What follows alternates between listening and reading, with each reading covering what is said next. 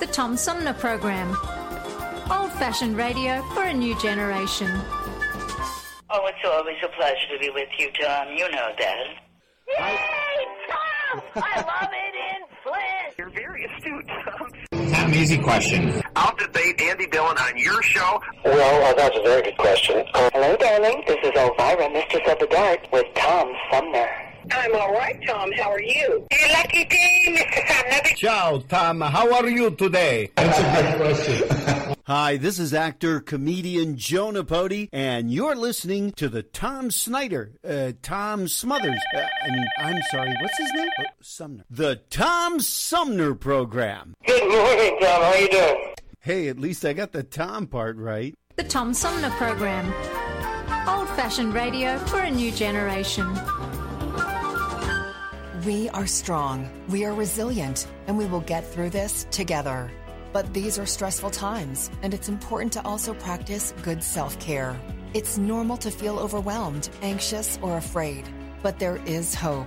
Reach out to someone, connect with your friends, stay in touch with your community, and know that you are not alone. Learn more at wearebroadcasters.com slash hope, furnished by the National Association of Broadcasters and this station.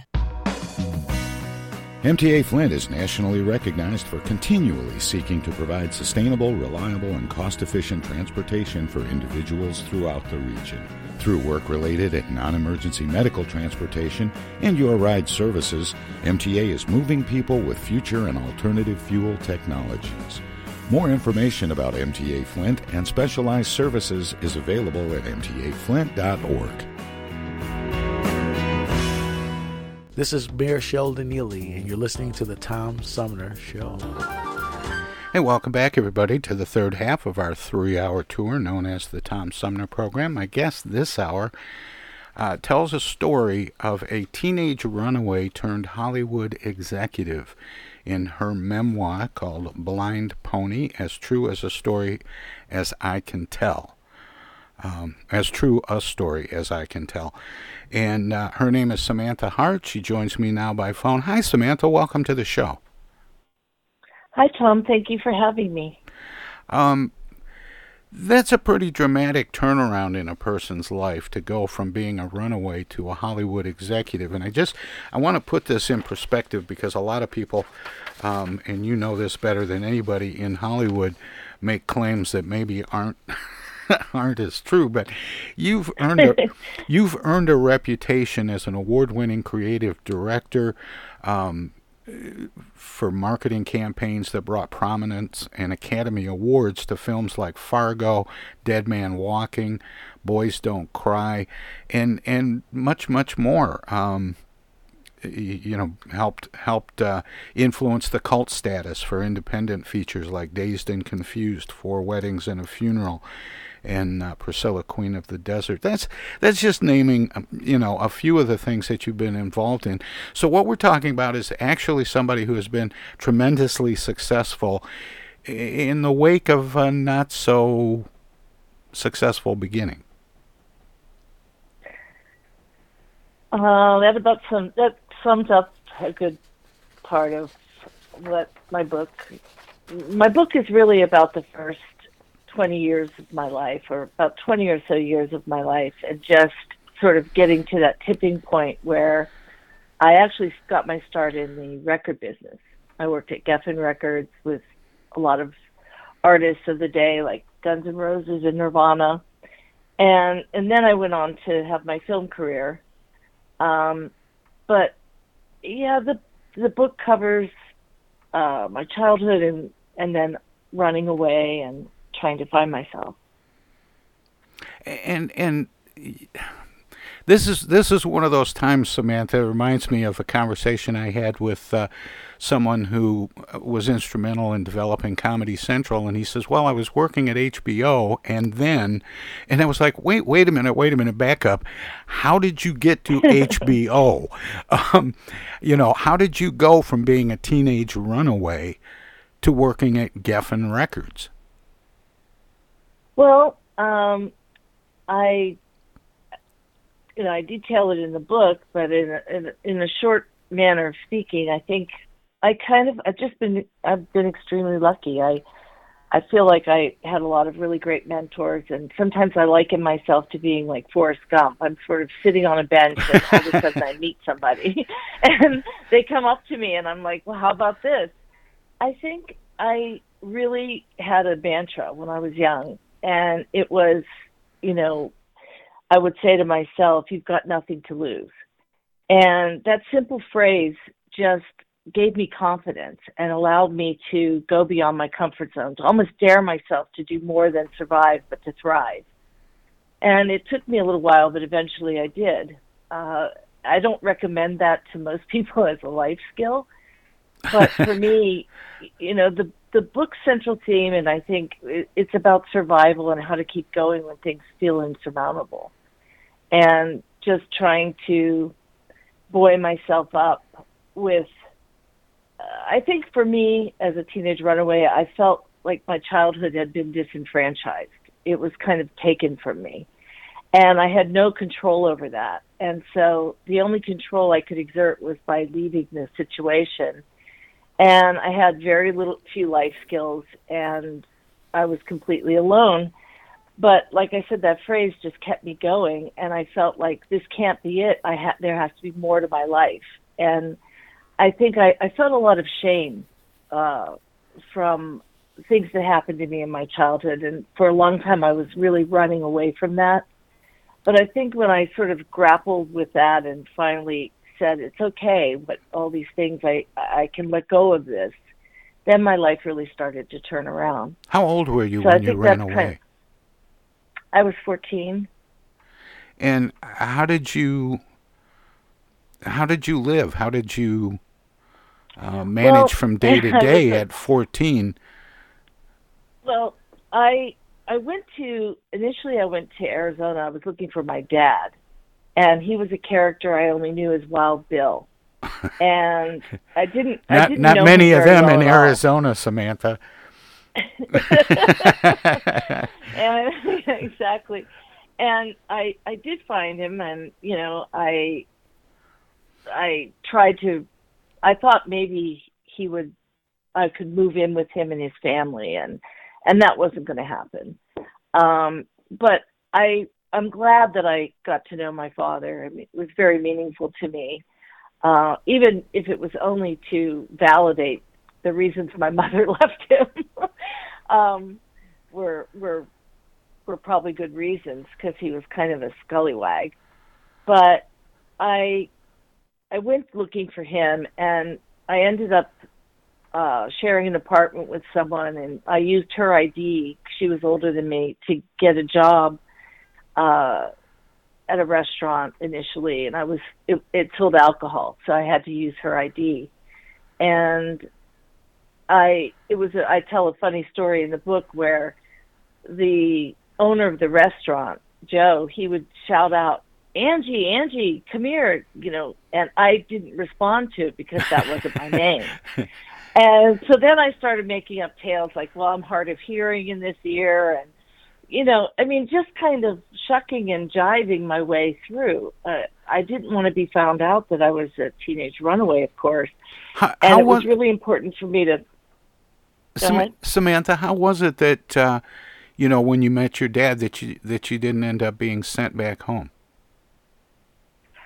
Um, well, I know it's quite unbelievable. I asked myself that question for a long time, but I think it was just real simple. My mother, I'm from a family of five girls, and I'm number four. And all of us kind of left in quick succession. And I think that she want you know, I, I think she just really wasn't equipped emotionally to deal with us. So that's the only thing I can think. She just didn't want me. so uh so I I just found myself alone and I picked myself up by my bra straps and put one foot in front of the other and just kept going. And I I found that I was really good at sales after I lost the job at the restaurant. I got a job at J.C. Penney selling robes and I was very good at it. I mean, if you walked into my department, you weren't going to leave without slippers or lingerie or a robe. I I just found that I had a really good ability at, at trying to walk in someone else's slippers, you know, so to speak, and Yeah. I would get inside what their what would make them be motivated to buy the the item or whatever. And I got fired from that job because my father showed up unannounced one day, and I was hitchhiking back and forth to my job and going to high school at the same time.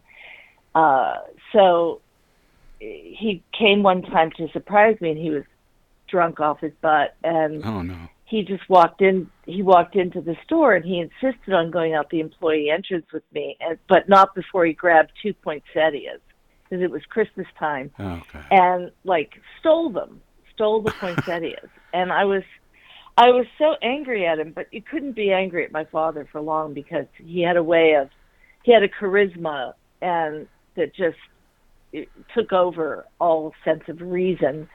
And I got fired the next day from that job. So it was kind of like that for me. I just kept going from situation to situation and just doing the best I could under the circumstances. And when I came to Los Angeles, that's where eventually my career really took off. Uh, I was like, you know, Well, you said you were enough to going to school. How how were you enrolled in school? Well, the first day I met my father, and this is in my book, Blind Pony, uh, the story of meeting my father. It's actually one of my favorite chapters. Um, and reliving it from the perspective of a woman, sort of reflecting back on that time as a young girl, really made me appreciate what happened in a unique way. It sort of made me realize that all these things that happened to me are some total of they're what makes me a great mother. I have three children of my own now, and I'm a, I think one of my greatest achievements is my children.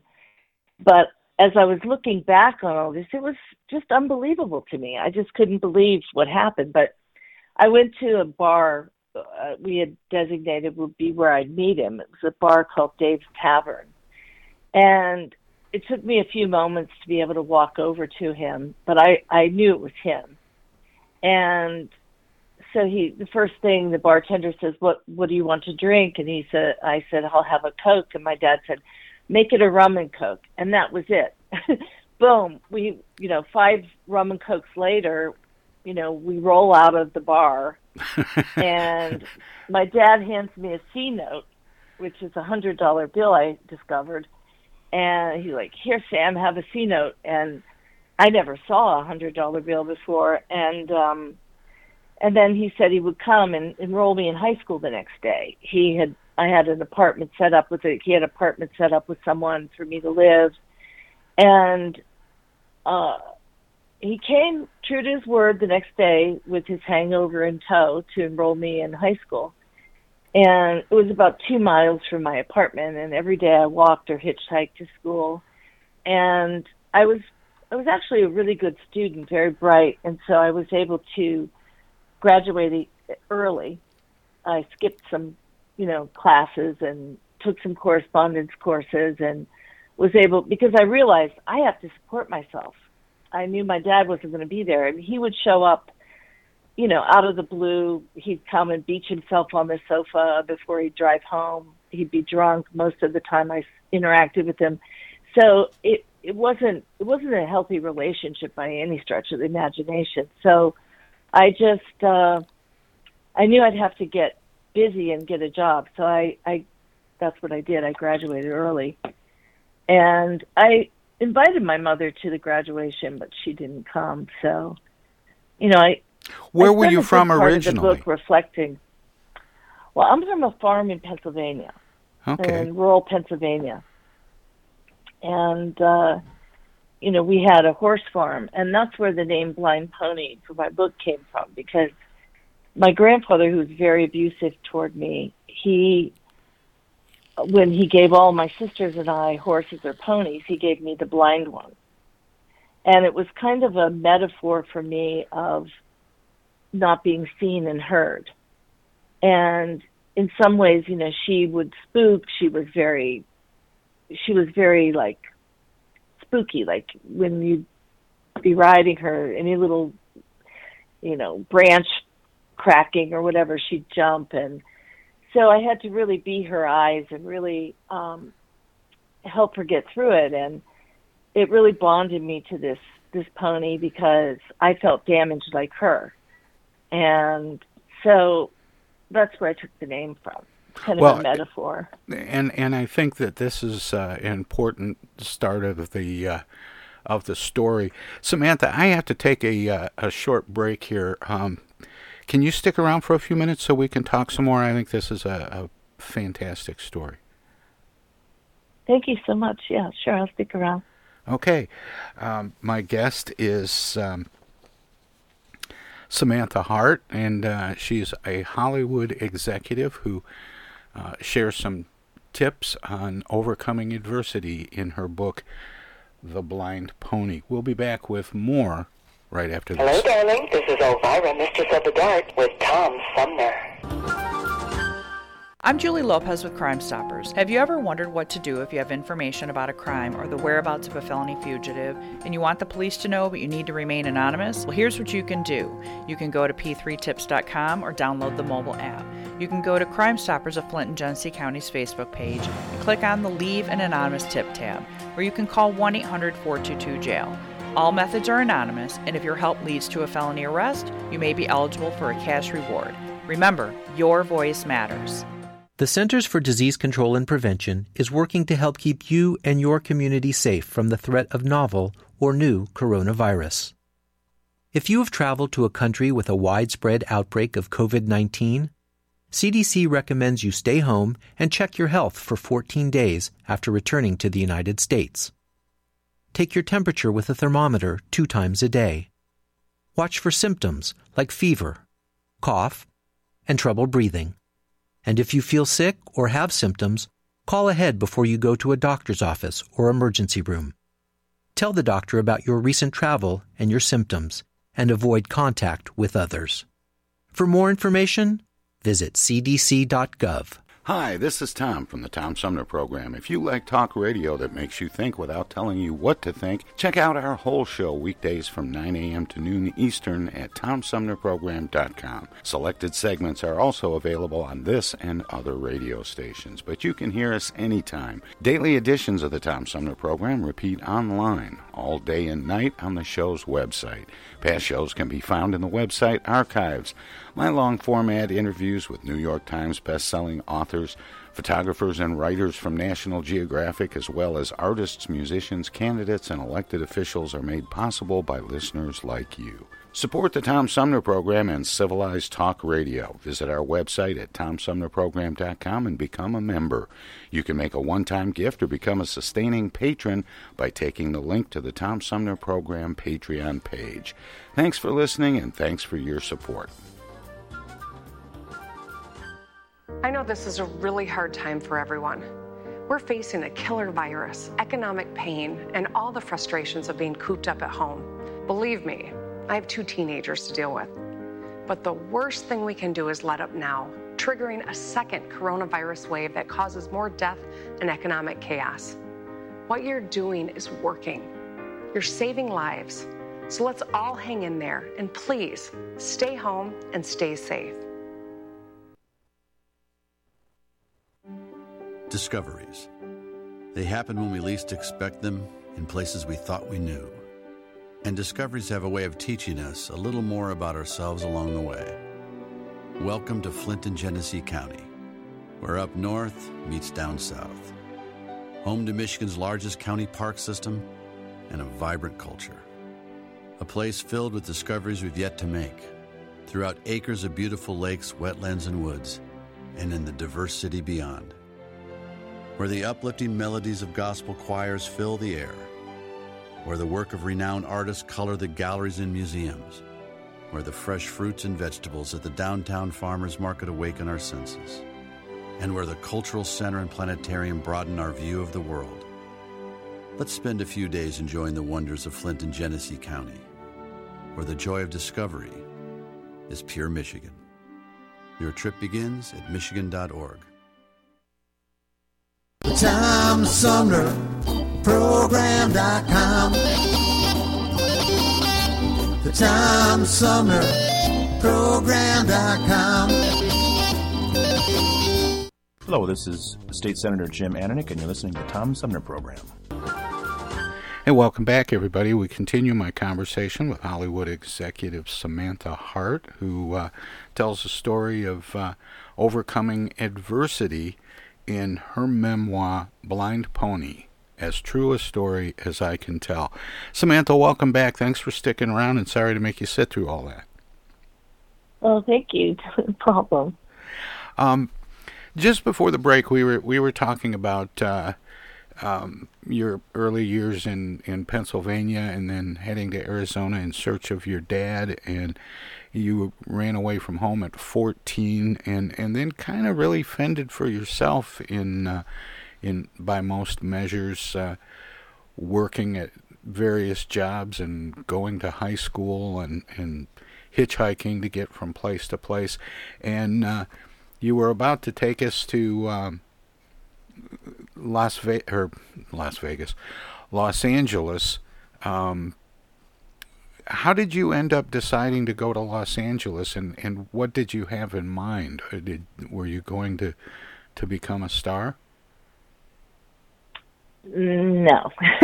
um, well, I mean, that's I so had, many uh, people's story, you know. As I, you know, I wanted to be a movie star, so I went to Los Angeles. Yeah, I I never had that bug. Uh, I I think I just wanted to get away from my dad at that point um, because I felt it just made me like once I graduated high school, I said I'm just out of here. There's nothing keeping me here, and I didn't enjoy the weather, and I did enjoy being out of the snow. So I just sort of figured Los Angeles had a better climate. I mean, that was really the extent of my na- naive mind. And you said Sort sort of of, parenth- you said sort of parenthetically, uh, Samantha, that um, you graduated high school. Why did high school? And you said in the last segment that you were, you know, a good student and and did well in school. What was it about a, a young teenage runaway that mattered about going to school? Well, I think it was just a personal benchmark for me. It was something that I didn't want to slack. I just I wasn't I wasn't orientated that way. I was always orientated to be I had big hopes and dreams for my life and I felt that without a high school diploma I would just be you know a re, you know kind of a a dummy or whatever. Uh Well, yeah, but a lot my of exposure. a, a lot of young people who run away end up living lives of, of being a dropout and and uh, um, being involved in sex and drugs and rock and roll. Well, there's plenty of sex, drugs, and rock and roll um, in my future, but um, but at the at that moment, I think I wanted. I was still, and this is something that's very. I I find it very sad, even just looking back on it about my life. Is I even though my mother was absent for most of my life, I I wanted to show. I wanted to prove to her that I was worth something. And I really think that's a big theme in the book is finding your worth and That's your important. identity. And yeah, it is. And I think that I wanted to show her that I could do this. Like it was just extremely important to me. Uh, so I didn't want to be defeated by my uh, by my story, my own set of circumstances. I think that people, you know, and I'm finding from people reading the book, uh, there are a lot of blind ponies out there. There's a lot of people who have, at some point in their life, been challenged with a choice like that. Do I take this path because it's easier, or do I really challenge myself and say, that's not good enough for me. I'm better than that. I can do better. And I think that's kind of what got me through it. And and um, you said you were drawn to Los Angeles uh, largely because of the weather. I lived out there for about a year, and the weather is very addicting. Um, I Yeah. uh, Yeah. I, I um, I mean, and people who ask me, uh, you know, how did you like Los Angeles? And I said, well, everything you've heard about it, good and bad, is true. Exactly. was was that sums it up. Was was that um, basically your experience in Los Angeles, and and how did you how did you manage to to find um, any any sort of grounding when you got to Los Angeles? Well, it took it took me a while. I'm going to be honest. It took me a while. I don't want to make it seem like I came over here and my life was a fairy tale. It certainly was not. Uh, at one point, I part of the other reason I came here is I had met someone in Arizona who told me about someone in California in Los Angeles who uh, was looking for a roommate, and that wasn't exactly the case. Uh, this man was looking for someone to entertain him, is basically more like it. Uh, but it was a place to go to and so I, I came out to Hollywood and I moved in with this man. And he had a room for me and everything. And I said well I want to pay my own way. And he was like fine with that. But in Los Angeles if you don't have a car you basically don't you can't get around. And it was yeah. it was after the whole Manson murders and people How- didn't how pick old- up hitchhikers anymore. Yeah, how old were you then? 16 and so Did you have I- a driver's license?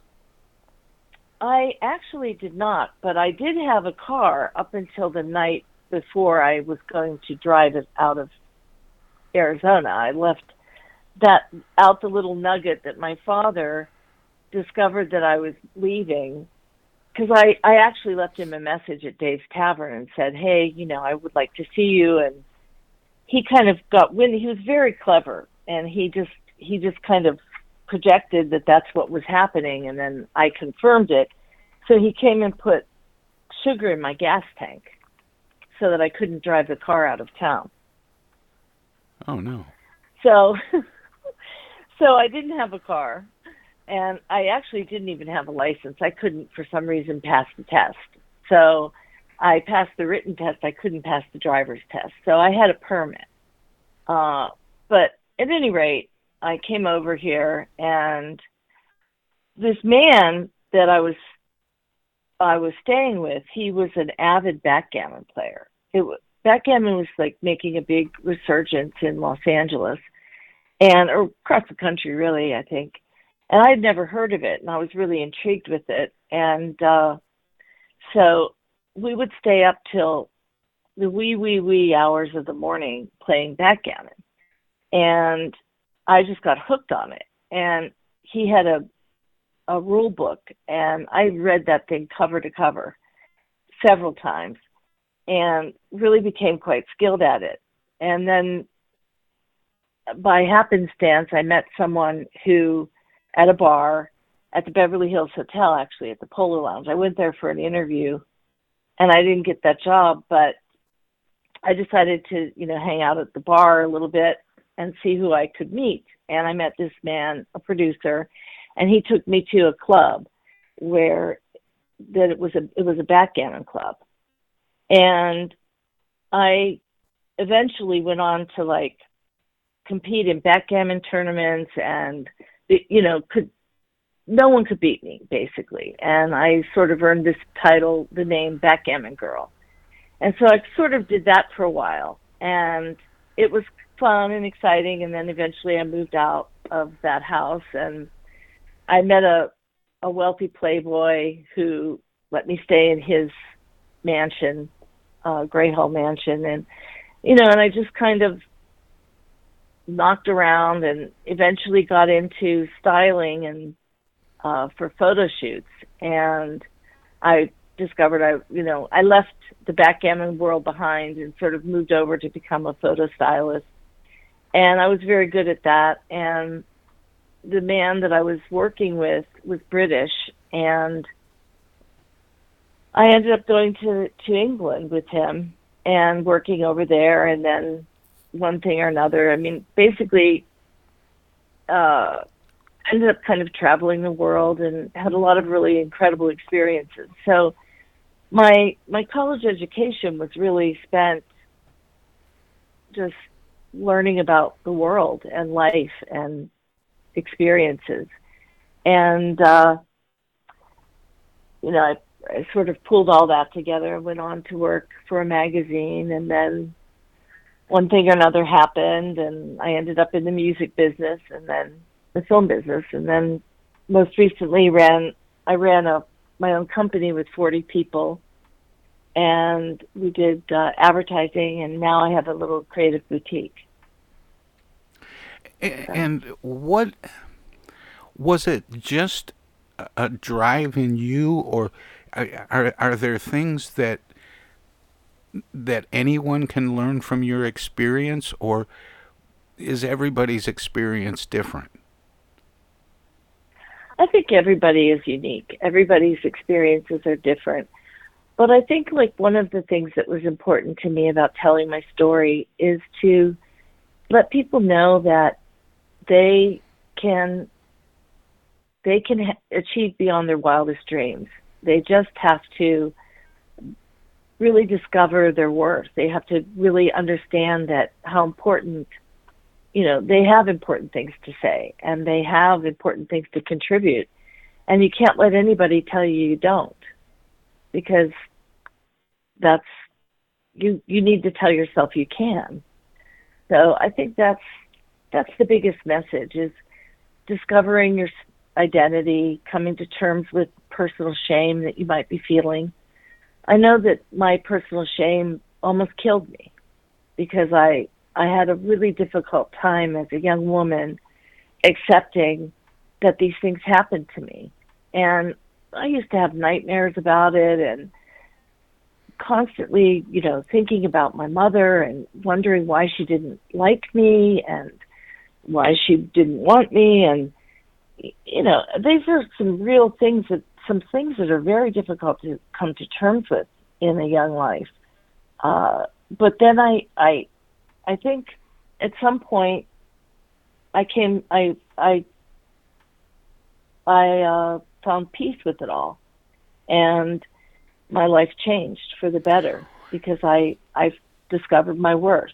You said earlier that you were abused by your grandfather. Was that physical abuse? Was it sexual abuse? It was just about every kind of abuse you could imagine and worse. Um he he was not well, uh, not a well person and um I think I think because I was 5 years old when I went back to I was almost 5. I was 4 years old when I went back to the farm.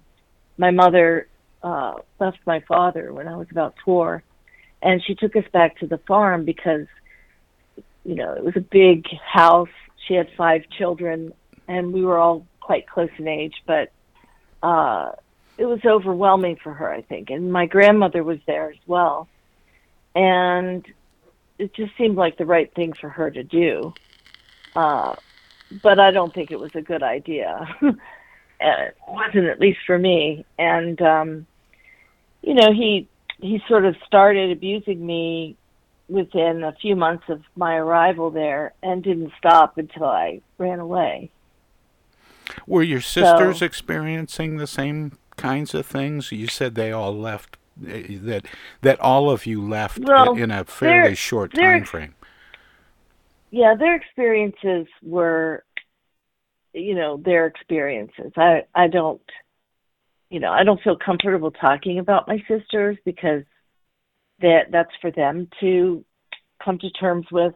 Uh, but you know, each of us had a different set of circumstances, and I think for me in particular, it was the age I was when he got control of me, and you know, I was so young that he kind of was able to manipulate me and really convinced me that if I ever told anyone about the abuse that he would you know, we would all be without anything. And it it would be the worst imaginable things would happen and I believed it. And then as I grew older, I knew that wasn't true. Uh and I look back on it and it's like, I mean, it comes to a head at one point in the book where my mother sees him abusing me and she does nothing. And I think that was the final straw for me because I was, you know, I just couldn't, I couldn't accept that she wouldn't be an advocate for me. So I realized I had to be my own advocate. And and once that decision was made, being your own advocate, was it? Um, did you did you have dreams of things that you would like to do, um, or or what you would consider No. a better life, or were you literally just working out of a sense of, of survival and moving from upgrade to upgrade? It it was a sense of survival. I had no life skills, Tom. I didn't even know, you know, I I really. I mean, I had I had a I was very precocious. I was always very hmm. precocious, and I think I had sort of a an, a big imagination. I talk a lot about that in the book, but those things, you know, so I could I could imagine something wonderful happening. I always had like hope. I was filled with hope always. So I had really believed in. They call it now. I the power of positive thinking, uh, and that was something that I I really I felt very invested in. I felt very invested in myself. Like I can do anything. I can do this if I want. So, I mean, it took a lot of nerve to be able to run away. Um, I didn't know where I. I mean, I I I sort of knew that I was going to see my father, but there was no plan about it. I mean, it was just kind of I had the clothes on my back basically, and just I just um, yeah, I, I I think I just kind of bumbled along. But then I realized uh, at one point that I really enjoyed creative, being creative. Like I, I told you, I started with the styling and found that I was very good at it, and uh, you know, creating looks for people and ima- you know, using my imagination to create a set and do all that kind of stuff. And I still enjoy doing that. So, uh, but and then I started. I always was a writer. I kept copious journals my entire life, which is one of the reasons why I was able to write the book because, you know, I wrote everything down over the years. Um, so they were kind of like a roadmap to discovering. It was fun because I hadn't read the journals in a really long time, and when I pulled them out and started reading it, there was one message I had made to myself. I said, I was 12 at the time, and I said, one day I'm going to write my story about me, nobody special. And when I read that, I just got tears in my eyes, and I said, you know, I think it's time I wrote this story for real because I, I need to fulfill that dream that this 12 year old girl had. And looking back on it, I, I knew why I said that. And it was because I wanted to help people who might have gone through abusive situations by shining some positivity in their lives. How therapeutic was uh, writing and keeping those journals? Oh, it was incredibly cathartic, always. Um, and writing the book actually was really cathartic. I didn't realize that not every little tiny corner of my heart had been healed. I thought it had. Uh, but as I was writing the book, I could feel light kind of shining into this the the hollow places in my heart and lighting me up because it was very it was very emotionally cathartic. Like just let go of all this stuff. You don't need it in your life. It's over. It happened. Now you've you know i went to years of therapy to get to the place i am but you know i don't go to therapy now. And i didn't like i said i didn't realize that maybe little tiny parts of me hadn't totally you know gone through that same metamorphosis and so the book writing the book really helped me to come to terms with everything Did the Uh, did the journals um, by by logging where you had been, did it help inform? Do you think where you were going by uh, keeping track of, of those different levels and accomplishments? Yes. yes, sometimes the writing gets very erratic in these journals, and I'm screaming at myself, "Don't do it! Don't do it!" and then I, that I realize now that I did it, and you know, I, I, I'm okay. You know, I got through it, and I'm okay. So, it was, um, it was pretty fun to look back on that. I definitely recommend people keep a journal. I just think it's so important to be able to have that time with yourself. I mean, some people are able to meditate and get there, but for me, it was always writing in a journal and sort of having this dialogue with myself where I would put out the pros and cons and kind of uh, look at it clearly that way. Well, it's um, it's it's an incredible story. What's what's next now for Samantha? Well, I'm I have my business, uh, and I aptly call it Wild Bill, and um, and we do we do uh, we get involved in projects um, creatively that uh, I do a lot of I do a lot of nonprofits, nonprofit work, which I really love, and I'm kind of focusing on that right now. Um, we're getting involved with some people to, try to bring vaccine awareness out there um, into the world, and uh, you know, kind of talk about how important it is to get vaccinated and you know not be afraid of it um, because the there are a lot of other things to be afraid of if you get sick. So um, I think the vaccine is just a an incredible scientific discovery, and it should get out there. So I'm gonna I'm advocating in that world right now, and I do I I enjoy working on um, just a wide variety of projects, anything that interests me um, or that I spark to. So Samantha, do you have a, a website where people can find out more about you and about the book and and all of your work, past, present, and future? Uh, yeah, you can go to my website at samanthahart.net, um, which is about the book, and then my my company is wildbill.la. Um, I don't really have any of the movie stuff up there. I mostly have the advertising stuff I've been working on more currently. Um, but I, uh, I'm also on Instagram at the real Sam Hart, and on Twitter at Samantha Hart. Well, Samantha, it's been an honor and a privilege talking with you. It's a fascinating story. I could uh, we could go on and on, but unfortunately we're out of time. But thank you for sharing some of your story with us this morning. Well, thank you so much for having me, and um, look for my book on March fifteenth. All right. Thanks again. Okay. Thank you, Tom. Bye bye. Have a great day. Bye. That was uh, Samantha Hart. She uh, wrote a book that uh, shares tips for overcoming adversity, um, as she did, being a teenage runaway turned Hollywood executive. The book is called Blind Pony, as true a story as I can tell. We're going to take a short break and we'll be back to wrap up today's edition right after hey. this. this is the Unknown Comic.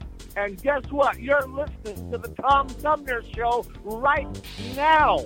And now, and now too, and even now. The Centers for Disease Control and Prevention is working to help keep you and your community safe from the threat of novel or new coronavirus. If you have traveled to a country with a widespread outbreak of COVID 19, CDC recommends you stay home and check your health for 14 days after returning to the United States. Take your temperature with a thermometer two times a day. Watch for symptoms like fever, cough, and trouble breathing. And if you feel sick or have symptoms, call ahead before you go to a doctor's office or emergency room. Tell the doctor about your recent travel and your symptoms, and avoid contact with others. For more information, Visit cdc.gov.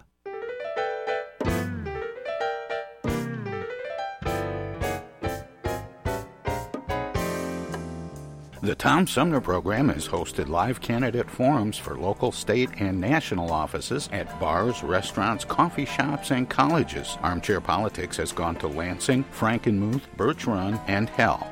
Hell, Michigan, that is. We've done shows all the way to the Mighty Mac and back to the bricks. We've done remotes from a baseball stadium in Lansing, a grocery store opening in Flint, and from a moving train. We'd like you to tell us where to go next. You can write to us at TomSumnerProgram.com, call us at 810-339-8255, or contact us on Facebook. This is your chance to tell the Tom Sumner Program where to go.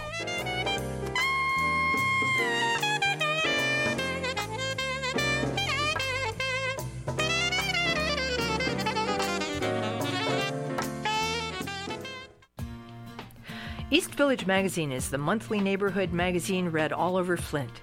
With support from grants, donations, and advertisers, East Village Magazine's talented local writers give you an in depth look at local news, issues, and people that make Flint Flint.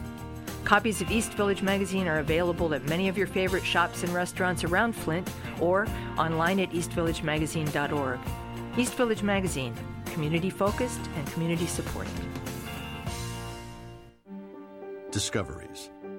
They happen when we least expect them in places we thought we knew.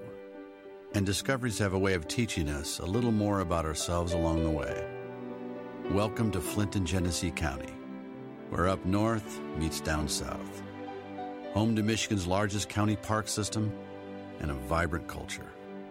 A place filled with discoveries we've yet to make throughout acres of beautiful lakes, wetlands, and woods, and in the diverse city beyond where the uplifting melodies of gospel choirs fill the air, where the work of renowned artists color the galleries and museums, where the fresh fruits and vegetables at the downtown farmers market awaken our senses, and where the cultural center and planetarium broaden our view of the world. Let's spend a few days enjoying the wonders of Flint and Genesee County, where the joy of discovery is pure Michigan. Your trip begins at Michigan.org. If you are sick with COVID 19 or think you might have it, take steps to help protect other people from getting sick. Stay home except to get medical care. Call the doctor before visiting. Separate yourself from others who live with you. Wear a mask to protect others. Cover your coughs and sneezes with a tissue and clean your hands right away. Avoid sharing items with other people in your home. This includes things like towels and bedding. Be sure dishes are washed in hot water or the dishwasher before anyone else uses them. Stay aware of how you feel. If you start to have difficulty breathing, or if you are worried about your health, call your doctor. For more tips, visit cdc.gov. Oh, I get the uneasy feeling Rod Serling is behind one of those doors. Rod Serling. Rod Serling. What's this, the Twilight Zone? Where is everybody? I would have been headed for the Twilight Zone. Twilight Zone. If I go any lower, I'll be in the Twilight Zone. All right. Oh, but Jethro's right at home in the Twilight Zone. I'm in the Twilight Zone. Now, having made this little jaunt into the Twilight Zone, I got a feeling something strange is about to happen in the Twilight Zone. Hi, this is Anne Serling, and you're listening to the Tom Sumner Program. Ladies and gentlemen, in Philip Rapp's creation, The Bickersons.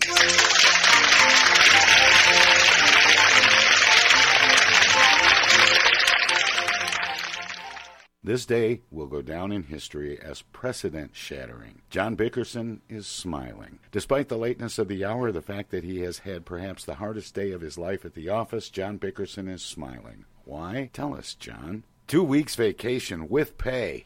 Wait till I tell Blanche, brother, how I've longed for this. I'll sew myself into the bed sheets and sleep for ten days. John? Hello, Blanche. How is my beautiful wife? What? Would you like me to bring you a glass of milk and a cookie? And here's a little present for you. You look wonderful, honey. Oh, this is awful. What's the matter? This morning I burned my hand on the stove. I ripped my only pair of nylons. My inlay fell out, and now you come home drunk. What are you talking about? I'm not drunk, and you know it. Then why are you so nice to me? Ah, what's the use? When I come home tired, can't smile, she beefs. When I come home and try to be pleasant, she accuses me. Put out the lights. You're not going to bed with your shoes on. Yes, I am. I work like a horse. I might as well sleep like a horse. Why did you bring me a present? What have you been up to, John? Bring his wife a present. Oh, stop it. A husband doesn't bring his wife a present unless he's done something wrong. I've brought you a million presents and I've never done anything wrong. Never. Not since the day I married you. I wish you'd let me sleep. Sure. Sleep. That's the easiest way out when you've got a guilty conscience. Blanche, I tell you, I haven't got a guilty conscience. Then why did you buy me an expensive present? It isn't an expensive present. It's the crummiest present I could find. I could believe that, all right. What is it? Why don't you open it and see? I bet you've gone and thrown away your money on some stupid thing I can't even use. Oh, you can use it fine. A home beauty outfit. It's got everything, just what you need. Wrinkle cream, freckle remover, hair darkener, false eyelashes, chin reducing strap. What kind of a present do you call this? What are you hinting at? How did I know what was in it? Nobody would use this but a homely woman. Oh, that's not true. All women use it. They do not. Only the homely ones, and I wouldn't touch it. The salesgirl in the drugstore said she uses it all the time, and she's not half as homely as you are. What?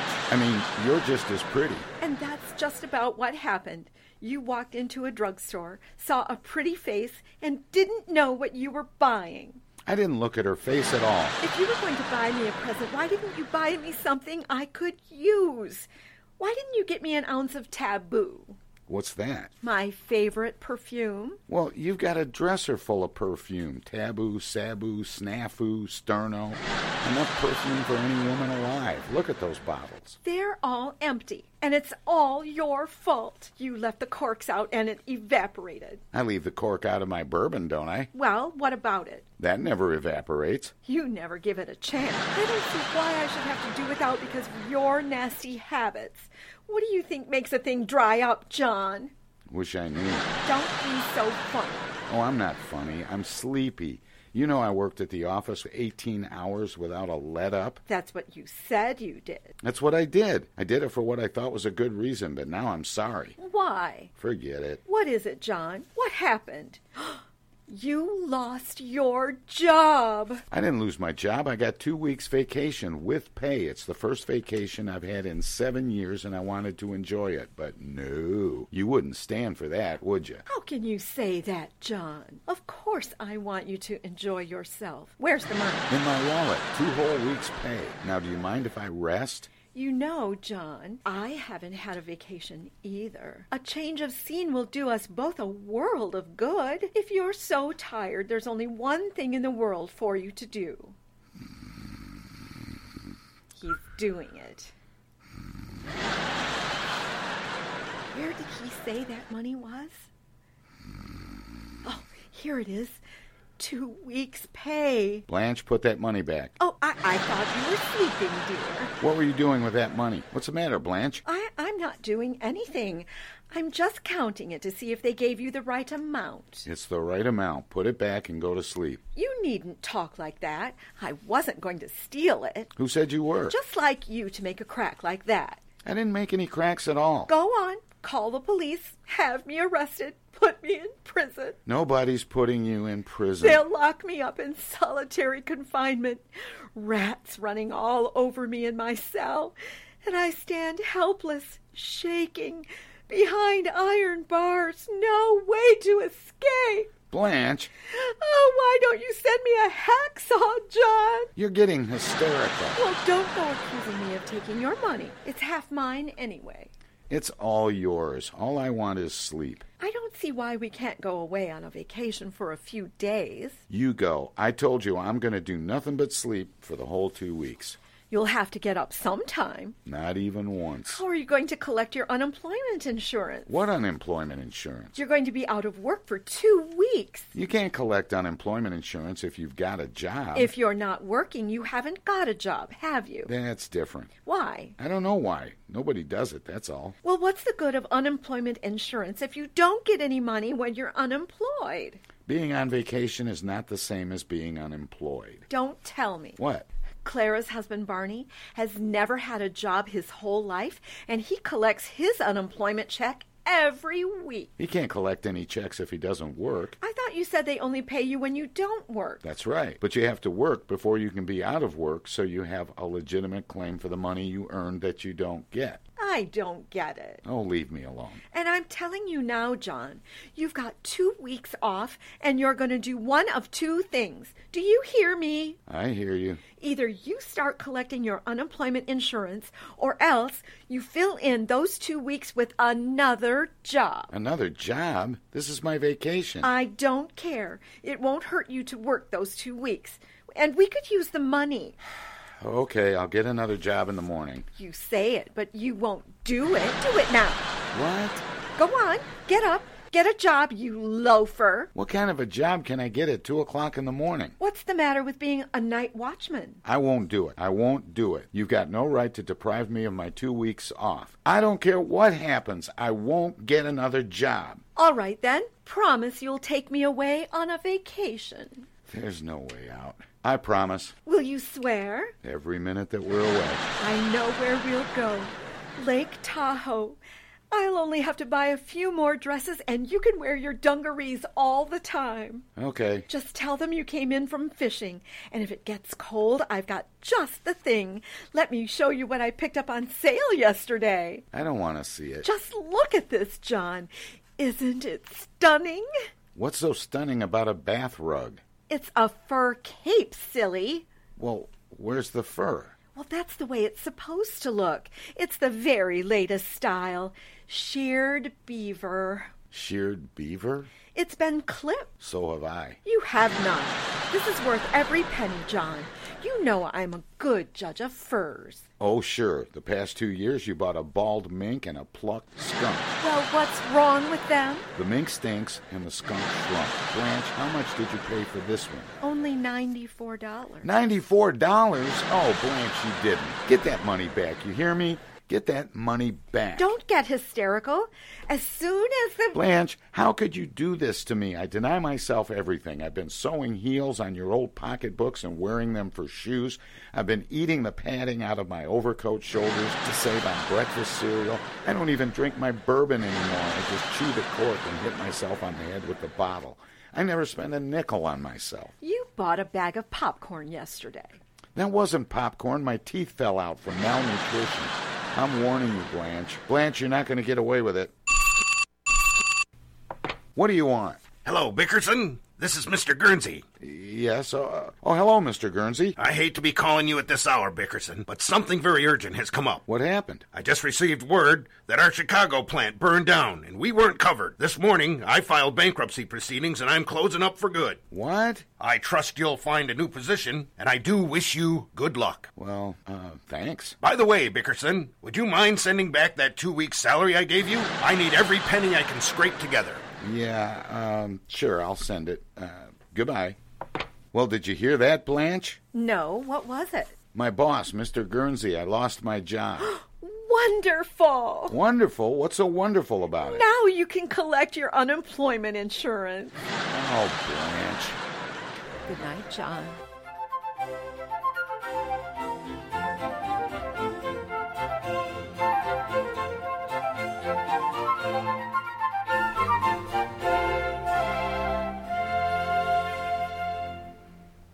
Well, that wraps things up for today's edition of the Tom Sumner program. We've even got Smoking George Winters tickling the ivory, so let me know it's time to head on down the hall to the living room. But I'll be back tomorrow with uh, Wednesday's edition of Armchair Politics. Mark Everson joins our roundtable regulars. Thanks to my guests today, Hollywood executive Samantha Hart and um, Heather Hurwitz from uh, Case Western Reserve University, and Chuck Collins from the Institute for Policy Studies. Interesting show today, as they all are. Anyway, see you tomorrow. Good night, everybody. The Tom Sumner program is a live variety show. We want to acknowledge all of our guests who play such an important role in the show, and our cavalcade of cohorts from coast to coast for their regular contributions. Most of the musical accompaniment was provided by people in or from the Flint area. Many of the pre recorded portions of the Tom Sumner program are made possible by Flint's own Steve McComb and Pencil Sketch Recording in Nashville, Tennessee. If you have comments, questions, or suggestions about the show, find us on Facebook. This is Prue Clearwater. Join us next time for another edition of the Tom Sumner program, and thanks for listening.